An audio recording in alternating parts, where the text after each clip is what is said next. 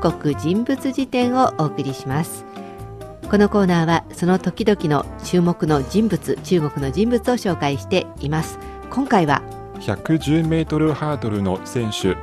劉詩安、劉翔を紹介します。はい、まあ、普通はスポーツのことで話題になるんですが、また違った意味のおめでたい話題ですね。そうですね。劉翔は今月初め結婚を発表しました。はい、それでは、まあ、劉翔というと日本でもかなりおなじみの陸上選手かと思いますので、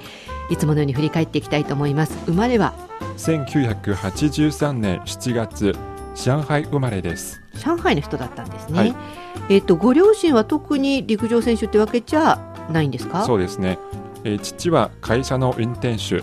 母は食品工場の従業員でした。うん、でどのあたりから、まあ、今のこう才能っていうかかけらが見えてたんでしょうかね。そうですね、まず小さい頃の劉翔はとてもわんぱくな子供で、えーはい、元気はつらつでした。きっとじゃあおとなしくはなくていろいろちょろちょろしてたんですかね。はい、うん、両親と一緒に出かけるとき、はい、静かに歩くのではなく、いつも走ったり階段のあるところを飛び上がったり下がったりしました。やっぱり体を動かすことが好きだったんですかね。 そうですね。でもまあその小さい子供がいろいろこうバタバタしたりとか、えー、ちょろちょろするのはよくあることなんですが、はい、スポーツにこう目覚めたのはいつ頃なんですかね。はい、それは小学校にねんのある日、はい、友達とグラウンドで遊んでいるとき、学校の体育の先生の目を引きました。うーん、先生の目にはどんな風に映ったんでしょうか。はい、その先生は劉翔が足の力が強くて、うん、走る時のテンポもとてもいいと思いました。うーん、足の力が強いとかテンポがいいとか、さすが先生もいいとこに目をつけますね。そうですね、うん、実はこの先生は高学年の子供から走るのが上手な子を集めてチームを作って指導していますが、うん、まだ低学年の劉翔を特別にチームに入れました。あ、まあ、普通は高学年にならないとこの先生のチームには入れないというか、あの先生も声をかけないんだけど、それだけ劉翔のまあ才能というか素質を先生は感じたってことでしょうかね。はい、うん、でこの低学年ながら高学年の人ばかりのチームに入るわけですけど、そこに入ってどうだったんですか？そうですね、チームに入ってとても成長が早くて、うん、そして先生は劉翔がこの学校にいてももったいないので、はい、えー、彼がよねん生の時、劉翔の両親を訪ねて子どものスポーツ学校に行くよう勧めました。うーん、自分のところに置いておくよりもっともっと才能を伸ばしてあげたいと思ったわけですね。はい、それで先生が両親にスポーツ学校に行かせたらっていうことで、両親はこれを承諾したんですか？そうですね、うん、でスポーツ学校に入っ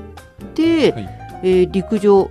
走る競技をまた練習したんでしょうか？うん、違いますね、えー、スポーツ学校に入って、はい、劉翔は最初高跳びを練習していました。高跳び、はい、走る方じゃなくて。そうですね、好きだったんですかね。はい、うん、えー、高跳びを練習している子どもの中でも、えー、最年少でしたが、はい、誰よりも大胆でした。大胆、例えばどういうことですか？はい、その高跳びの練習では、うん、いつも、えー、この高さをクリア、クリアしたら次の高さをチャレンジするんですけど、うん、劉翔はいつも先にその飛ぶ高さを引き上げます。おー、結果とか周りを見るんじゃなくて、まずこう高さを上げていくってことですね。はい、確かになかなか大胆ですね。そうですね。でも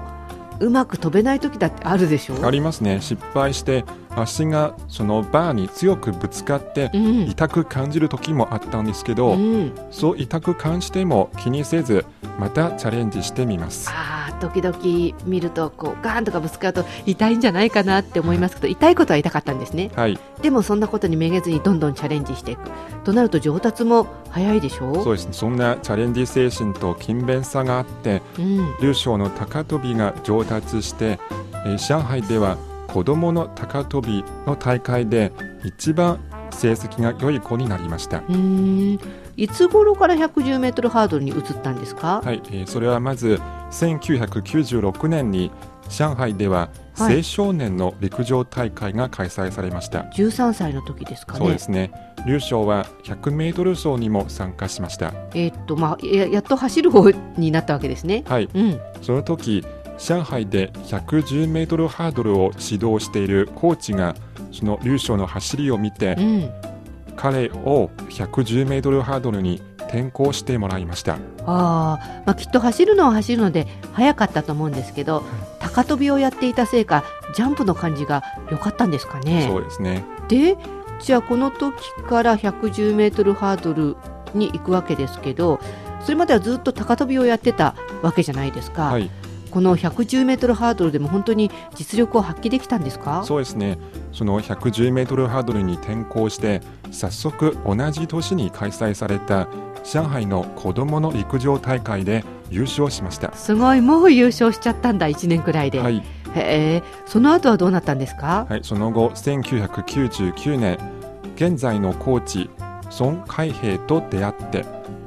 孫海兵について指導を受け始めました。うん、まあ、そしてにせんねんだいに入ってからいろいろなところで名前を聞くようになったんですが、ちょっと振り返っていくと最初に世界チャンピオンになったのはにせんいちねん、はい、それは世界ユニバーシアドでしたが、うん、え優勝して劉少の初の世界チャンピオンでした。うん、これがまあ栄光への道のスタートっていう感じですが、翌年にせんにねんはスイスのローザンヌで開催されたグランプリで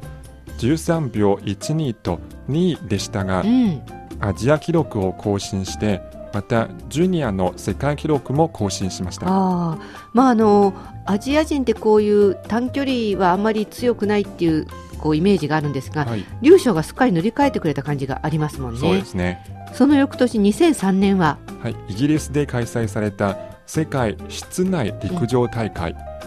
えー、劉少はろくじゅうメートルハードルでななびょうごじゅうにのタイムを出してさんいでしたが、うんうん、アジア記録を更新しました。だんだんと全部では優勝できなくてもアジアには敵なしって感じになってくるわけですね。はい、毎年のように活躍しましたけどにせんよねんはにせんよねんごがつ大阪グランプリでひゃくじゅうメートルハードルに出場して、はい、じゅうさんびょうぜろろくで優勝しました。うん、アジア記録を改めて更新しました。相変わらずどんどん上り調子な感じがありますが、にせんよねんがはちがつアテネオリンピックでしたね。そうですね。アテネオリンピックでじゅうにびょうきゅういちとオリンピック記録を更新しました。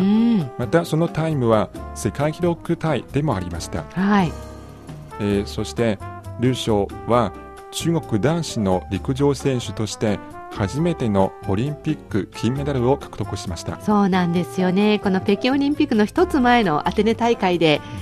大活躍というか、まあ、金メダル、初の金メダルを取ったのでついついにせんはちねんも期待しちゃったんですけど、はい、まあ、そのまだちょっと道のりがありますね。そうですね。えー、にせんごねんはなくてにせんろくねんしちがつ、はい、ローザンヌで開催されたスーパーグランプリ、劉少はじゅうにびょうはちじゅうはちで優勝し世界記録を破りました。うん、このアテネオリンピックあたりからアジアの記録更新じゃなくても優勝とかそういうところに上り詰めてきましたね。はい、そして北京オリンピックのいちねんまえにせんななねんはちがつ、はい、大阪で開催された陸上の世界選手権、劉少はじゅうにびょうきゅうごで優勝し、はい、これによって劉少はオリンピックの金メダル、世界選手権の優勝、それから世界記録の保持者というみっつのタイトルを全部獲得しました。うーん、ここまでくれば当然自国開催のオリンピック、はい、盛り上がるというか期待が大きく膨らむんですが、にせんはちねんはちがつには意外な結果が待ってましたね。そうですね。劉少は国民から大きな期待を背負って北京オリンピックを迎えましたが、はい、えー、一次予選で右足のアキレス腱の怪我の影響で棄権しました。うん、直前までなかなか姿を現さなかったんで、はい、どうなのかな、いけるとかダメだとか大丈夫とかいろんな声が出てて、結構オリンピックの中でも注目されていましたし、はい、そうですね、私よく覚えているのはその翌日、はい、みんな地下鉄に乗っている人が新聞を見て、あの劉少の肩を落とした写真をみんなが見て、みんなも肩を落としてたっていう姿がとても印象的でしたが、はい、その後もちょっと成績は